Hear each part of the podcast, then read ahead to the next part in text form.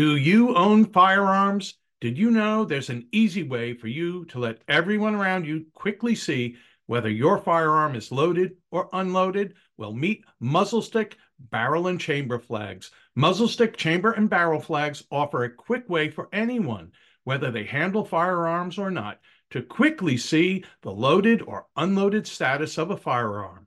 And that could save lives. Are you one of the nearly 80% of firearms owners that keep a loaded gun out of the safe for personal protection, taking an extra safety precaution by using Muzzle Stick's big, bright barrel and chamber flags will let everyone around your firearm know if it is loaded or unloaded. Muzzle Stick does not recommend keeping a loaded firearm outside of a gun safe, but the reality is that some firearm owners do. Clearly marking a gun status communicates to others around that may or may not have firearm handling experience that it is something that they would not want to handle.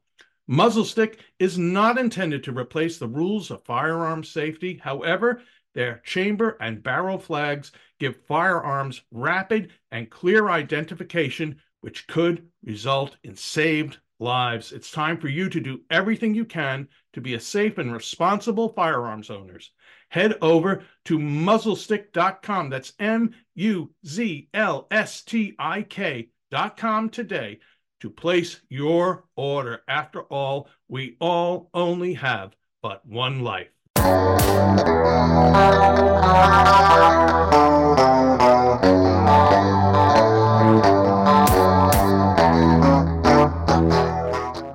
Hello and welcome to The Culturalist, a part of the Victor Davis Hanson Show. The Culturalist is dedicated to the events and people, past and present, that have influenced the way we live and the things that we do.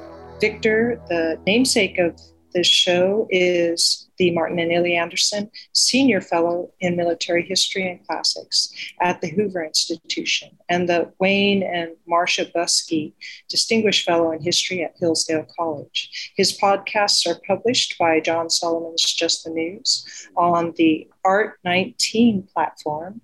You can find Victor, too, at his website, victorhanson.com, which has just had a makeover, so please take some time to come visit the website. And on social media, at Parley, his handle is at Victor Davis Hanson. With Twitter, his handle is at VD Hanson. His Facebook handle is at VD Hanson's Cup. Facebook also has a wonderful Victor Davis Hanson fan club, so we encourage people to go visit that because they're great at bringing past lectures and all sorts of articles and stuff that sometimes we forget about that Victor has done. And so it's a great place to spend some time looking sort of for archives. The topic today is Afghanistan, since we have a war going on, and we will be right back after a word from our sponsor.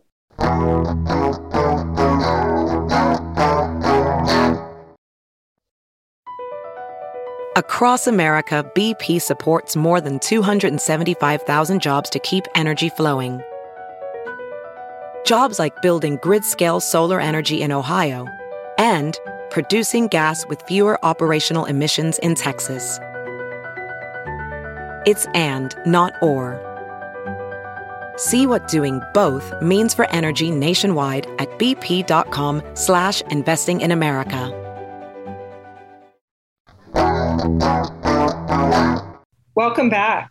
And the topic today is a grim one, since Afghanistan has sunk into war so many times. And actually, we wanted to look at with you, Victor, today, if we could, the historical context of the current conflict, especially the problem that Westerners have had with Afghanistan from Alexander the Great to the British Empire, in trying to control the region and have really essentially failed to do that.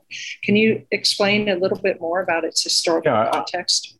I mean, Alexander went in the late 320s, and he found immediately that while he could control the plains of Kabul and Kandahar, that the mountain people, in a cost-benefit analysis, they were unconquerable. It didn't pay for the Macedonian phalanx or the heavy cavalry to go up in the mountain passes. And that didn't mean that they didn't find Afghanistan suitable. You know, Afghans today look a lot like Macedonians in some sense. So they were there for nearly 300 years, the successor kingdoms, but they passed on a tradition that in this wild part of the world that was tribal and mountainous, if a Westerner came in to control the Silk Routes, the Hindu Kush, entry into what was in India, then they had to control the plains. And that's what the British Empire learned after, you know, in 1841, I think it was Lord Elphinstone was wiped out, a whole British and Allied caravan was wiped out by tribesmen.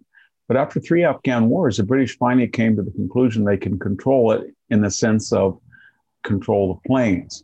And they did not want Russia in there, and they did not want people coming in behind them into India, which was, you know, then Pakistan and India combined, the Punjab.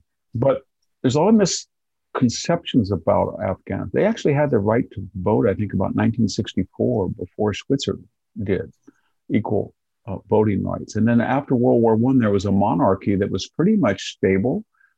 And remember, this was the great hippie stopping point from India to Western Europe route where you could go get high on hashish and live and let live, so the hippies told us. So it wasn't really till 1973 when the Soviets invaded, and they learned the same lesson as the Macedonians and the British, and I guess we're learning now that it doesn't pay to go into any rough ground in Afghanistan, and it doesn't pay in a cost-benefit analysis usually to try to even control the planes. You can do it, but at a cost that people feel is not worth it. And so we're left, I guess, with two schools of thought. I would say about 55% of Americans think, you know what, we did 20 years in this damn place, and we spent $1.5 trillion, and we lost 2,500 dead Americans and probably 3,000 to 5,000 contractors and 50 to 60,000 of our Afghan allies. And what did we get with it? We got an enemy that dissipated within about 5 days. And they just put their finger in the wind and they said, I'll take my chances with the pre-modern Taliban because they are likely, I'll have a better chance of not dying with them if I confess or turn informant or whatever it is or apologize than I will dying on the battlefield with the fickle Americans who are leaving in the dead of night from Bagram. Then there's the other half. Maybe 45% of Americans say, wait. We have 150 installations worldwide, places we don't even know in North Africa, Somalia, Asia. In Afghanistan, we haven't lost one soldier in 18 months. And while we can't control the hills, these cities have been westernized. And there's millions of people who are not wearing burqas and they're Western. And if you haven't lost a soldier in 18 months, and you're controlling one of the biggest Arab bases in the Middle East, and you're doing it since Trump built down to 3,000 troops, you're doing it with air power largely and the protection of air power and contractors who are serving the air power of the Afghan national military, why give it up? Why give it up? And I think that was a compelling argument. And the Taliban could not take over the cities as long as we were willing to use air power in the way that we had bombed ISIS. Well, Joe Biden came along and decided that he wasn't going to do that. And he had very little empathy, by the way, for the Afghans. So he said he was going to draw them out. So everybody agrees on whichever side of the fence you were on, leave a small contingent or get out completely, that the withdrawal was a disaster. Now, why was it a disaster? One, you never take your military forces out before diplomatic and civilian forces. And that's exactly what he did. And in the middle of the night, we just pulled out of Bagram. Number two, why did we go in there in the first place? It was not to rebuild Afghanistan to look like Haight-Ashbury or the Upper West Side. It was to stop it as a haven for terrorists. And since we've been there, they have not used that to launch attacks on the United States. Maybe it took us a while to find bin Laden, but nevertheless, that strategy worked. That strategy is now inoperative. There is no way in the world that we can stop Afghanistan from doing what they did prior to 9/11, and that is to offer themselves as a haven for every jihadist. And we saw what happened in Syria when ISIS took over in their briefly triumphant caliphate. Every nut in Western Europe, every nut in Asia, every nut in Africa flocked into and started a spiral of beheading and stoning and murder. That's what's going to happen in Afghanistan. And then third, every army knows whether you're the Russians left Afghanistan in 1980 much better than we did. They too lost, but when they got out, they got all their equipment, they got all their soldiers out, they got all their civilians out. We did not yet. And so we all know you don't leave sophisticated. We've left about $70 to $80 billion, hundreds of thousands of automatic weapons, RPGs, Jeeps, Humvees, anti-aircraft, sophisticated airplanes, Apache helicopters, avionics, computers, drones. So two things are going to happen. One, that's going to be the international arms mart. And so the Iranians, North Koreans, they're all going to come in, Russians, and look at this equipment. And to the degree that's not up to snuff, they're going to buy it and they're going to reverse engineer it. And then secondly, they're going to sell this stuff all over Africa and Asia and Latin America to terrorists. And third, if you want to go to Afghanistan, just get on a ticket and go, because they have enough weapons to equip you and equip you better than they ever have in their entire history. And so that third reason was a reason why this was a botched thing. And then fourth, this administration doesn't care about its own people. It has said that when asked, why are there somewhere between 8 and 12,000? I say somewhere because they don't know how many people. They said, well, we announced that they could get out, but they chose not to get out. I think Jake Sullivan, the National Security Advisor, Anthony Blinken said that. Now, that was a bald-faced lie in the sense that when you told them that, you didn't tell them that within about a few days, the whole country was going to collapse. You told them just the opposite, as General Milley said. There is no evidence it's going to collapse. And so that was so disingenuous. It really showed that, they don't have a lot of care for how the Americans are going to go. Now it's everybody for himself. Do you think the administration deliberately let these things happen? Because it seems to me any administration would want to get out their Americans and then the people that helped them first, especially after Vietnam and those scenes on the helicopters. This administration is not empirical. Now, what does that mean? Fancy word. It means they do not look at facts.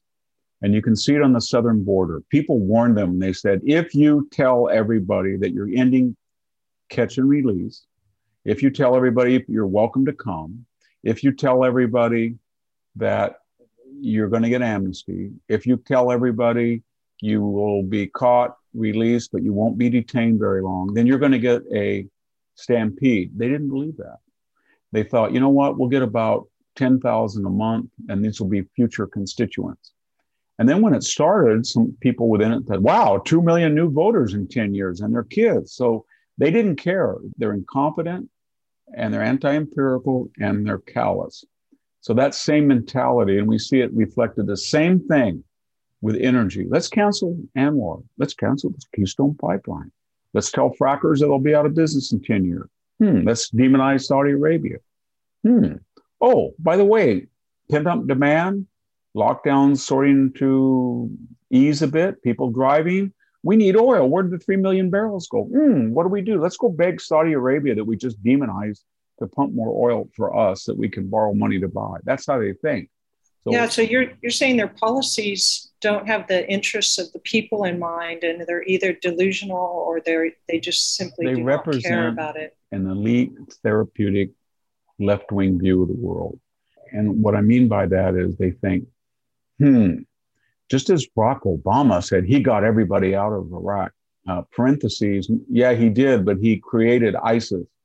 And he got a lot of people killed that had he left 3,000 or 4,000 or 5,000, as Biden should have done, we wouldn't have had that whole mess. But nevertheless, Joe Biden says, I'm going to be the guy who got everybody out of Afghanistan. And if it goes bad, I'm going to do what Joe Biden always does. And he has it down pretty well. You got to give him credit.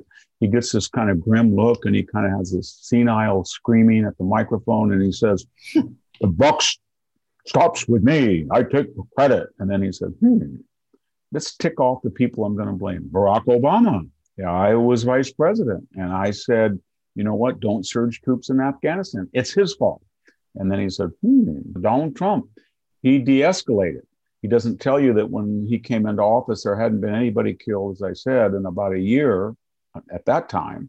And we had more NATO troops, about 8,000, than we did Americans. And it was stable. But we'll blame Donald Trump. Well, then that's not enough. Let's just blame the Afghans, 65,000 dead. And then they didn't fight. They just, they're never going to work. It's never going to fight. That was the saddest speech I ever saw a president give. I couldn't believe it. In my lifetime, I've listened to 13 of them, starting with JFK. In fact, when I was 6 years old, I can remember watching Dwight Eisenhower. That was the most pathetic speech. He came in from vacation. He was pissed off that he had to leave his vacation. He gave it. He took no answers.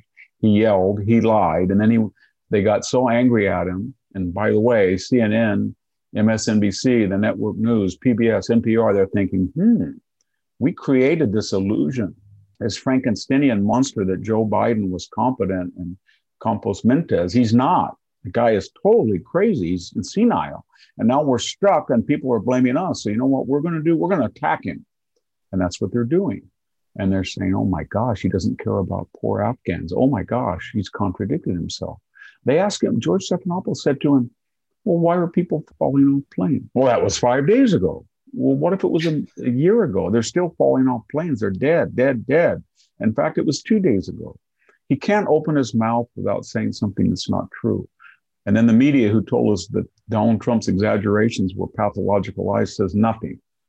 Okay, so that's where we are. And what's the future? As I said, the immediate future, I should say the long-term future, is an arms depot for the world's terrorists. It's a haven for the world's terrorists. It's greenlighting China, North Korea, Iran, and Russia to say, you know what, if you've got a problem with the former Soviet Republic, if you've got a problem with Taiwan, if you've got a problem with Israel, if you've got a problem with Japan or South Korea, you can take a few more risks because, and I'm quoting an article almost verbatim today from a Chinese news source where they said to the Taiwanese, you better be very careful because those Americans are going to leave you just like they did in Afghanistan. So people are going to take risks they otherwise won't. In the very short term, so Sammy, what are we going to do? We got 10. So well, nobody knows how many Americans are there. So he said we're going to get out on August 31st. Tell me how they get out.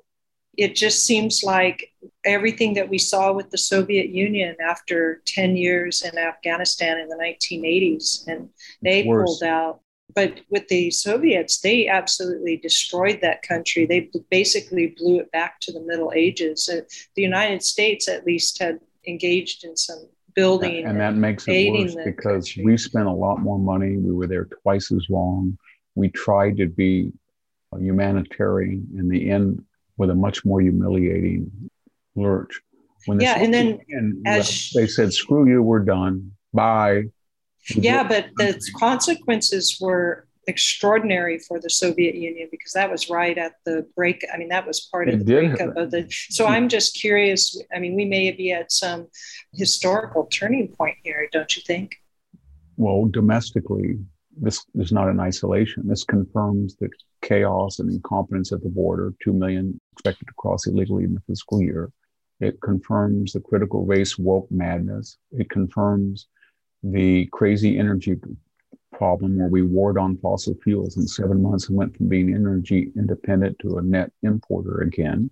It confirms as well the whole AOC Green Deal madness. It confirms the inflation. It confirms the spike in crime. So yes, but do you think it multiplies all that? So it gives. If we looked at Joe Biden's, he's dropped 7 to 10 points in the polls. He's inert right now. He's inert.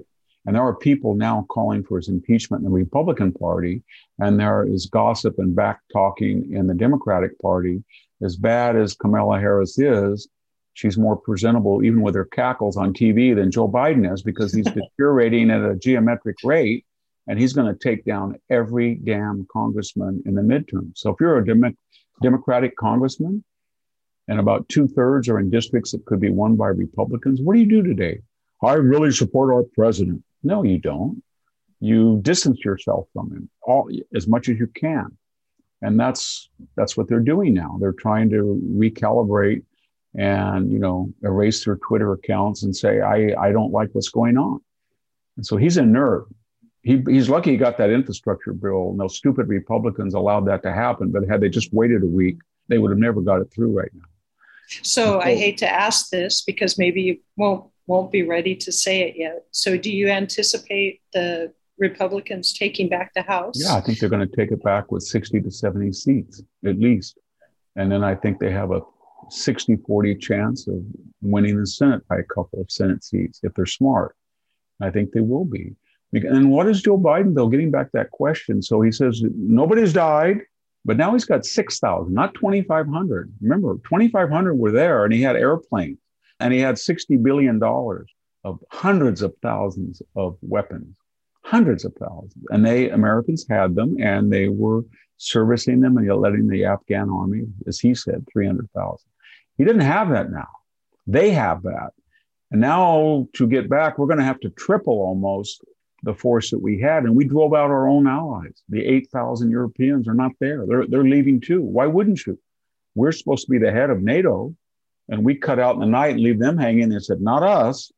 And this is Joe Biden, who was the great bridge builder. We're back, America, he said. We're back with NATO. It's the whole thing is so depressing because it's based on just a whole structure of lies. So now what is he going to do? People can't get to the airport. Is he going to get a bunch of Marines and make a corridor? I would, and say, you know what? Along this road, you've got to back off, Taliban. And what would happen if he said that? Well, now, since he's lost deterrence, they would probably snipe and shoot Marines. Then what would he do? Would he go? He should say, if you shoot a Marine, I'm going to take out all the supply lines from Pakistan to you. I'm going to destroy all of your arms caravan. I don't know if it'd do any good now that they have all of our arms. But can I ask you something? He's not going to do that at all. He's not going to escalate. And he's out. So these people are going to do things that we can't believe. Don't you think they are negotiating behind the scenes right now, though, with the Taliban? Of course they are. And the Taliban are saying to themselves, yes, yes, women have perfect rights. And they're covered from head to toe. Yes, yes, we would never stone. They just stomped one to death on YouTube today. Yes, yes, it's wonderful. We're going to negotiate with you. And it's like saying to Hitler after he gobbled up Poland and Norway and Denmark and Belgium and France, we demand, Herr Hitler, that you respect the rights of minorities and women and Jews and all over Western Europe, or we're going to drop more leaflets on you. And that's kind of what we're doing. You know, when Wendy Sherman said, this is personal, Deputy Secretary, this is personal. What does that mean, Wendy? I'm for women. This is personal. Okay. I'm sure that Mullah Omar's son and the person that we traded over to him to get that traitor Bo Bergdahl. I remember when Susan Rice said, he served dutifully and bravely on the battlefield. We gave the #2 guy in Afghanistan, and lo and behold, he turns up on TV in the presidential palace. I'm sure they're saying right now, gosh, we got to be careful because Susan Rice told us, you know, she was pretty tough then, and now she's replaced by the UN ambassador, that American woman, and that other Wendy Sherman woman, and that Jake Sullivan guy, and Anthony Blinken, and Ned Chance, and the State Department spokesman. And these are a rough and tumble bunch because all they do is lecture from impotence. They've been militarily defeated. They have zero leverage. And now they're trying to beg and get these people out. And what I'm getting at is the Afghans like hostages. We learned that from Bergdahl. So they're saying if we got our #2 guy from them giving up a traitor, they're thinking to themselves, the guy was a traitor, we would have shot him. But they made him into a hero where his father did that little mumbo jumbo talk, you know, and I don't know, Afghan, and they all thought he was so cool and they brought him back, and Susan Rice lied and lied and lied about him. We got Americans wounded trying to save him. It was a back on. They know that. So they're thinking, well, why not take, I don't know, 5, 10, 20, 1,000, 2,000. They can do that at their will. And the only thing that would stop them is they might have some guy, you know, with a calculator who says, wait a minute, this is the money that we've already got from the Americans. Let's just smile at them and have them give a few more $1 billion and we'll let them all go. And then we'll just call it hostage taking. And I think that's what will happen. They'll put a price on everybody's head and say, okay, $10,000, maybe, I don't know, $10,000 per head, $10 billion bucks. Is that right? That'd be yeah, good. This American policy is just a disaster, not just for Afghanistan, but it seems for the region. And us, psychologically, for America. Because whatever your views of Afghanistan were, whether you thought that it was the nation building, if that's what you want to call it, was a disaster and the whole thing was ill-conceived, and you're tired of Americans from, you know, Dayton, Ohio, going over there and dying for what? Or you felt, well, for all the disaster and misconceptions, we did control the cities, and now we have an Air Force base that we can control, and we can keep, you know, 10 million Afghans alive in the cities that never wanted the Afghans, and 60,000 died because they didn't like the Taliban. And we just, whatever your view, and we should have stayed there and controlled the airspace. Whatever your views are, you're united. If this is an absolute humiliation. It's worse than, it is much worse than when Reagan pulled up everybody out of Lebanon after they blew up the Marines barracks. It's much worse than the fall of the Shah and the humiliation of the hostages. It's much worse than, I remember when I was 23 and I was in college and I watched that horrific scene on the Saigon embassy roof, and these Americans were airlifting people out, and people were hanging from the helicopters just like they did from that C-17. And it was much more humiliating than that. I can't think of anything more humiliating or dangerous, because as I said, this is now a shot of B-12 in the arm of every jihadist, it's every arms merchant, every intelligence officer. It's bad, bad, bad. And so then the administration lies about it. It just, it irritates everybody. So could I ask you then just one more question, since we got to this? So it seems like, you know, it's easy to critique, we shouldn't be nation building, or we shouldn't be isolationists. What do you think would be a sound policy for an administration to have? That's a question that... And diplomacy. That has a question that can be interpreted two ways. One is, what should it have been from the beginning? And what should it be at this late date, 20 years later? Yeah, so I'll take either answer. Yeah, well, I think from the beginning it was go in and decapitate the Taliban, and then make sure there's no al-Qaeda terrorists. Kill bin Laden if you can, rid them of al-Qaeda, get about 5,000 troops, occupy these bases, and then cut deals with all the tribal leaders so that they keep the Pashtun majority who were Taliban out. And we started to do that. We did it very successfully for a year or two. And then we decided, and somebody came up with the idea, well, why not get freedom of speech? Why not give women the right to be equal in every way? That's a natural inclination of an American. Well, why not?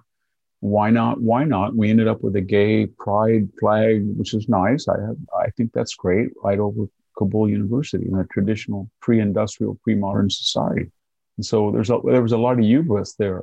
And then now, as I said earlier, since nobody that I know in the news is saying, get everybody out of Somalia, get everybody out of Kazakhstan, get everybody out of, I don't know where they are. They're in Chad, they're everywhere all over the world, because they're not saying that because nobody's dying.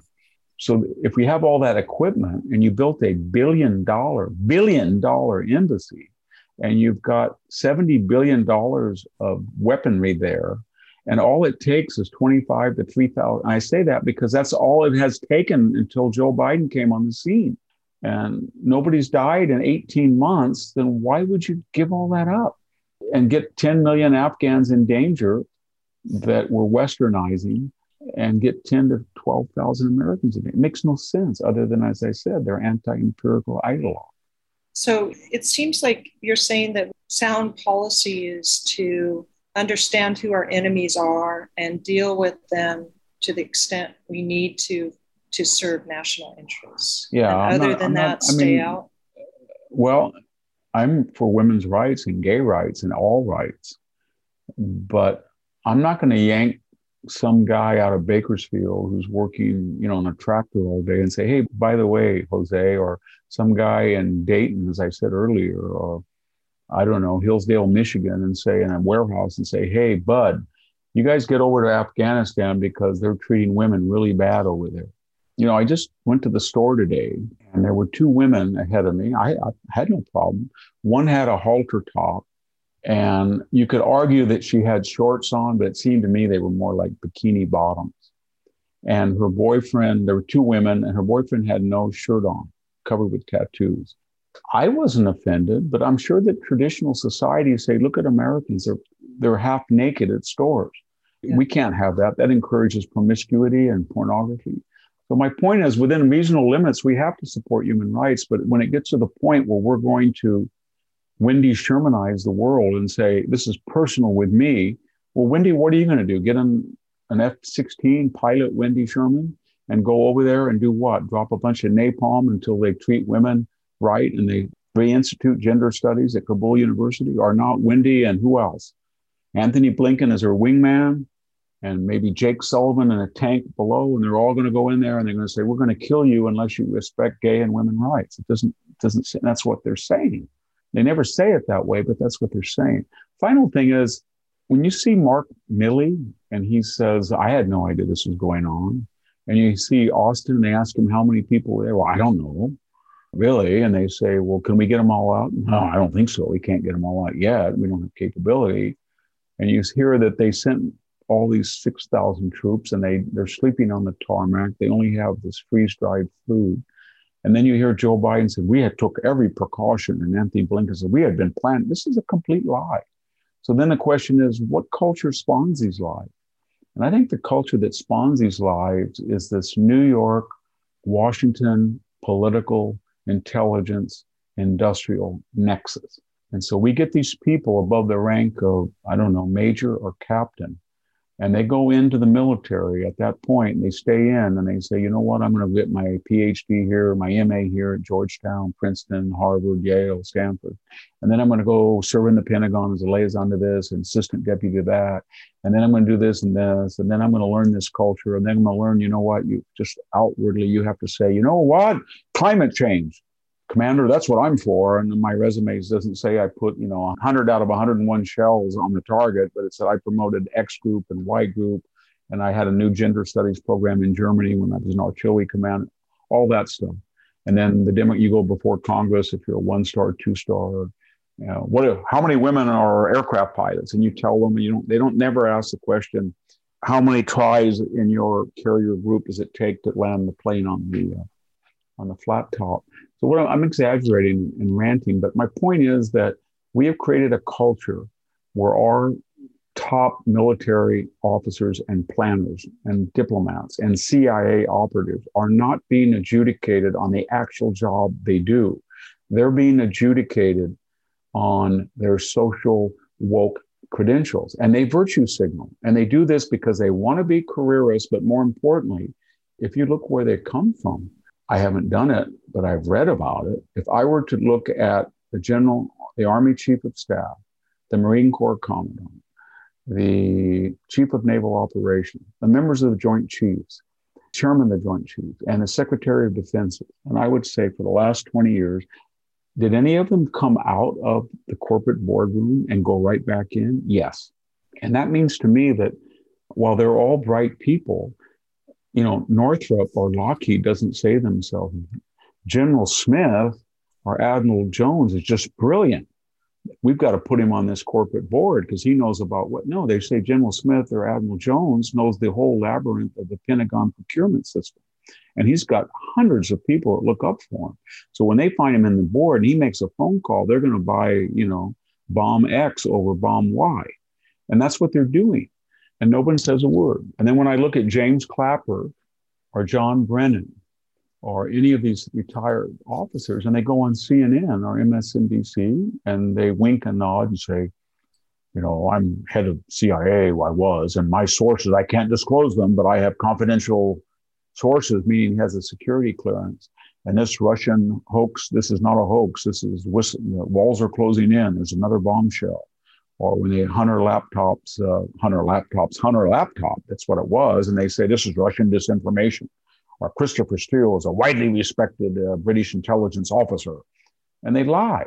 And they lie for partisan ideological purposes and their network of friends. And nobody says, you're not going to have a clearance. Donald Trump said that to Brennan. He should have stripped it from every single person that goes on there and mentions he has a security clearance that's retired. or when you say the Uniform Code of Military Justice says that no active or no retired officer is currently under military pension, subject to recall in times of a national emergency, shall disparage the commander-in-chief, the vice president. And these guys get on and say, Donald Trump canceled the subscription to the New York Times. He's Mussolini. Donald Trump built cages. He didn't. That was Obama. He's just like the people, architects of Auschwitz.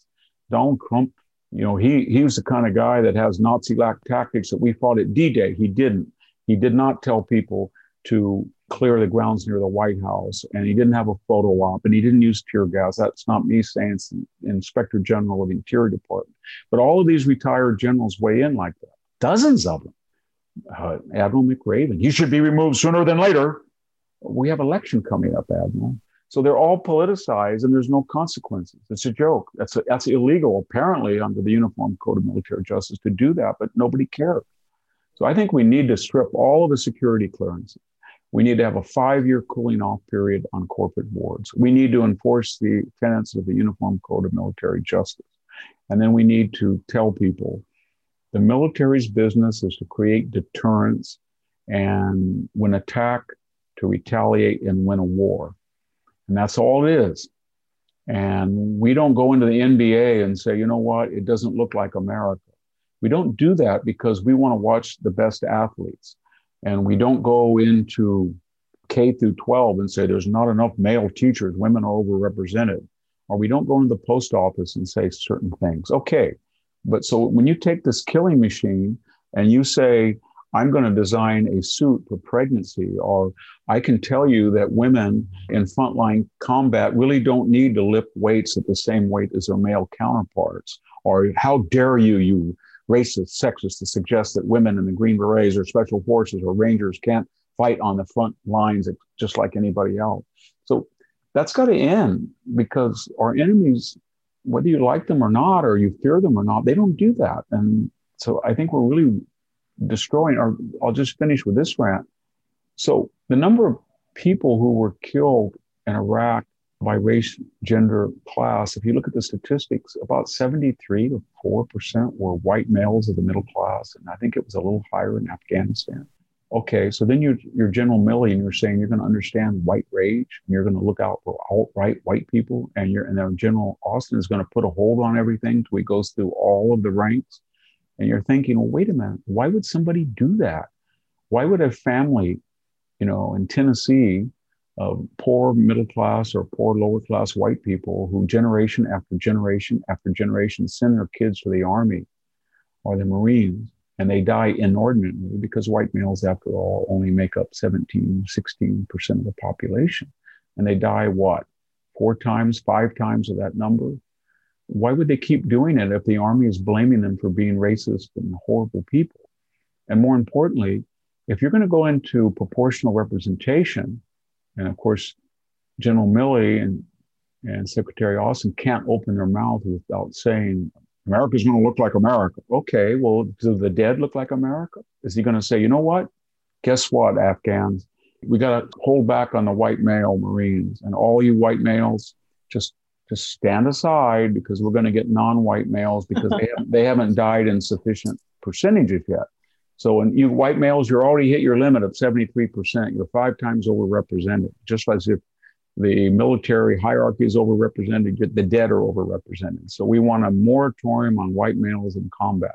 Step back and let Hispanics and Asians and blacks get killed till they reach their numbers in the proportional numbers in the population, and women too. Is that what we want? Because that's the logical insanity of what we're doing. And so what I'm getting at is that Afghanistan is not an outline or an artifact event. It's a logical culmination and trajectory of where this politicized, careerist, monetized, military, intelligence, industrial complex would logically take us. Until anybody has the guts to say that without being called a racist or a sexist or an alt-right or whatever terms of disparagement they use, we're never going to change it. And so when I see General Milley up there and he lies and says, I have to apologize to the American people for doing a photo. No, you don't. Every single chairman of the Joint Chiefs does that. And then another renowned general says, we don't want to militarize the military. We're not going to serve Donald Trump's need to clear out the grounds near the White House. I'm thinking, well, wait a minute. Colin Powell sent, 5,000 Marines to L.A. after the Rodney King and volunteered to use them. And then after they tell you that, 30,000 of them go into Washington and barbed wire because a bunch of idiots go in there and riot and desecrate the Capitol, but they didn't kill anybody. And yet we've turned Washington into a militarized camp by the very people who said you should never do that. So this thing is corrupt from A to Z, and we've got to really, all of us have to speak out against it and not worry when people call us, names, because if we're going to lose a lot. We're not just going to lose these optional wars, Iraq, Afghanistan, Vietnam, Lebanon. We're going to lose big wars. And I'm talking about China or North Korea. And we're going to get tested pretty soon. Yeah. What is your estimate or what is your prediction of whether General Milley will be the fall guy or not? Well, that's a good question because Joe Biden has already lied and said that none of his officers, that means the Joint Chiefs, advised him of the peril that they were in. And then General Milley said he didn't see this coming. That doesn't mean but they are also leaking to the press. It's a blame game, circular firing squad in Washington now. The CIA and the generals are saying, we're not going to take the fall for this non compos mentis president. And so they're leaking and say, yes, we did. And they're leaking documents and statements. And it's pretty clear they warned him, not when they should have. And they didn't resign when he didn't take their advice. And they didn't argue with him. But what I mean when they warned him, it would be sort of like me, Sammy, saying to you, say you want to go to the store right now and you're going to drive to the store. And I say, well, I kind of think maybe there might be a carjacker out there because I read about carjackers. But, it's up to you. I don't know. And then you get carjacked. And I said, I told her she would be carjacked.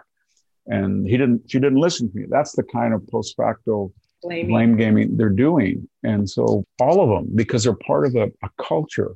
And it's obscene to say, I want to win a war and I want to go in there and kill the most of the enemy to the extent that I can lose the fewest Americans and win our military objectives. And I know what those military objectives are, and they're sound and logical. And that's why we're going to do them. They never say anything like that. They talk in bureaucratese and gibberish. We did this in World War II. We said, we're going to bomb Europe with B-17s. They're called the Flying Fortress. We do not need fighter escort. We do not need to go at night like the Brits. We don't need to fly in 2s and 3s. We're going to have a Flying Fortress formation, and we're going to end the war in 1942 or 3. We went over there in April, and guess what? 40,000 Americans got killed. And everybody who was telling us, whether it's Ira Eaker or you name it, was wrong. And then finally, we got other people in there. And we got guys like Jimmy Doolittle with fighter escorts. We got guys like Kurt LeMay. Same thing in the B-29. We're going to have the super fortress. It's not like the B-17. We're going to bomb Japan back into the Stone Age, from India, from China, daylight. And we're going to go up in 30,000 feet. It didn't work. And then all of a sudden, they fired them all. Usually they fired them in World War II, and they said, Lloyd Friedenhall, go back and be a hero to America, but just get the hell out of the theater.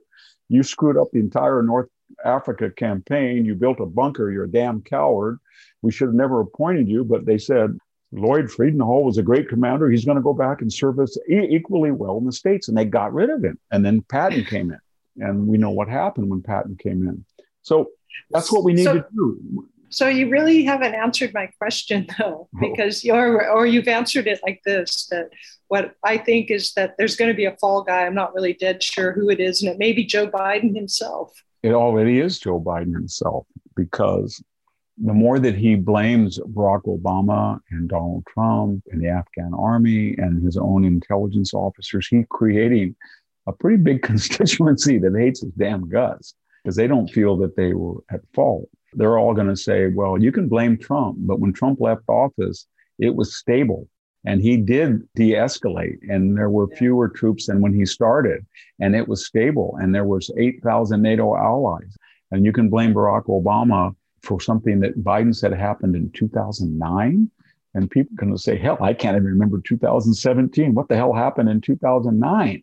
And then you're going to blame the Afghans. They're going to say, wait a minute, we got 60,000 dead. How many did you lose? So, and we didn't like that Taliban, they took over our country. And we wanted to help you because we felt bad. That they can say that if they want. I don't know if it's true or not, but that's what they can say logically. So he's blaming everybody, and they're all going to get together and say, you know what, you're senile. Yeah. And the media is going to say, you know what, we're sick of covering you. Every time we cover for you and we lie for you, we take a hit. And we've taken so many hits from your damn basement campaign and your stupid little asides and your corn pop jokes and all of your racist comments and yelling at, hey, cokehead, hey, crackhead, hey, junkie, all that stuff. We're sick of it. We're not going to cover for you anymore. And that's sort of, you know, the emperor has no clothes when that happens. I think it's happening right now. I think there's a 50-50 chance that Kamala Harris will be president within a year from now. I find that quite frightening, but I think there's a 50-50 chance. Yeah, so this Afghan war, the big historical change may be that it brings down a president, not just a general. Yeah, you know, when the Falklands War happened and the British government, all of Thatcher's main advisors, foreign secretary, military, they came to her and said, you know, that we know Argentina better than you do. You just got here. And there's no way in hell that the Argentines, A, would ever challenge the nuclear powered British fleet. And they have to have a fleet to get the hell over there. And then they're a second-rate military power. And so even though we don't have much out there, they would be stupid. So don't worry about the Falklands. And then they invaded. And they not only invaded, they took over the island. And they resigned. Lord Carrington resigned. He said, I gave advice. It was wrong advice. And it was influential advice. And I'm responsible. And so I would have a lot of admiration for General Austin and said, you know what? You could say tomorrow, I know exactly why I'm going to resign. I should have known exactly the number of Americans in Afghanistan. I had no damn idea. I should have had a plan just in case Joe Biden did not take my advice. I should have had a contingency plan of how to get people out. I didn't do that. When we gave up Bagram Air Force Base, I should have sent in more troops. And if I couldn't have done that, I should have resigned. I didn't. I'm sorry, I'm resigning. And General Milley and the whole Joint Chiefs should do the same. If there was any justice in the world, so would Jake Sullivan and Anthony Blinken, and just say the whole government is responsible for the worst, humiliating, and strategically consequential defeat in American history. Since, I guess, Pearl Harbor, or maybe it's hard to know when it's ever been the Hurricane Forest, maybe, I don't know, bloodbath, first day of the Battle of the Bulge, but somebody screwed up, and we know who those somebodies are. All they're doing now is virtue signaling. Okay, Victor, I think we better call this a day here. Yeah, my blood pressure went up. I hate to stop you when you're on a roll, but I think we're at the end of our time. I would like to remind people to come to victorhanson.com and see the new website, to engage you on social media, and that you have two other podcasts, one the traditionalist and the other one the classicist, which you do with Jack Fowler. I would just say in leaving that the reason I'm animated is I just can't get over the idea that there's 2,500 dead Americans and all those family members, their lives have been changed. And there's another 20,000 wounded that were maimed. And it all ended up like this. And I'm not even talking about the Afghans I've never heard of or never known, but some of them, a lot of them really wanted to be free. And it all ended like this and didn't have to. Maybe it was ill-conceived, but as you know, Matthew Ridgway said, the only thing worse than an ill-conceived war is losing it. And that's what he said of Korea, and that's what's happened. We didn't have to lose it like this. We could have got out with dignity over a longer period of time, and we had people there to keep stability. And there's a lot of dead Americans that shouldn't be dead. And after they died, we should have honored their memory, and we had a duty to finish the mission that they started, and they would have finished had they lived.